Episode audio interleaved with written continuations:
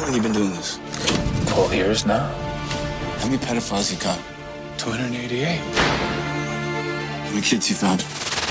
In the new movie Sound of Freedom, now in theaters and based on a true story, actor Jim Caviezel portrays Tim Ballard. He's a Department of Homeland Security agent who works to identify and arrest those involved with human trafficking. Ballard is a model of determination in a very difficult job. For years, he's tracked down pedophiles in the United States who prey upon young children, often victims who were kidnapped in Central American countries. He's good at his job, and he's put many perpetrators behind bars. But when Tim rescues a four year old boy named Miguel from a horrific life of slavery, he learns the boy has a sister too. Her name is Rocio.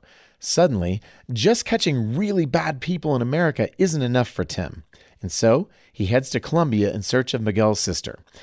Tim's efforts in South America involve an elaborate sting operation and even posing as a medical professional traveling into Colombia's cartel controlled jungles.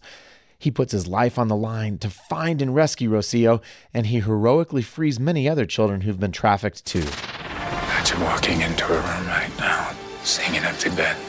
What we do? You quit your job and you go and rescue those kids. Sound of Freedom is a hard film to watch.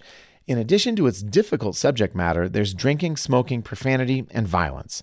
That said, this film shines a critical light on a subject that deserves our attention the plight of children swept into the dark world of sexual trafficking. So we're giving Sound of Freedom a 3 out of 5 for family friendliness. Read the full review at pluggedin.com slash radio.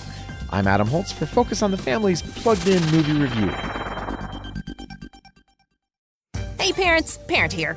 I don't know about you, but most parenting advice I've found is a lot like my son's favorite foods just beans and hot dogs. It's bland and way too juvenile for how old he actually is. But Focus on the Family's weekly age and stage emails have biblical stuff that helps me be intentional as a parent. It's great, like a chef salad of parenting tips. If you want biblical, practical, and personal tips to your inbox, here's how. Go to mykidsage.com, put in your kid's age, and get weekly emails that make a difference.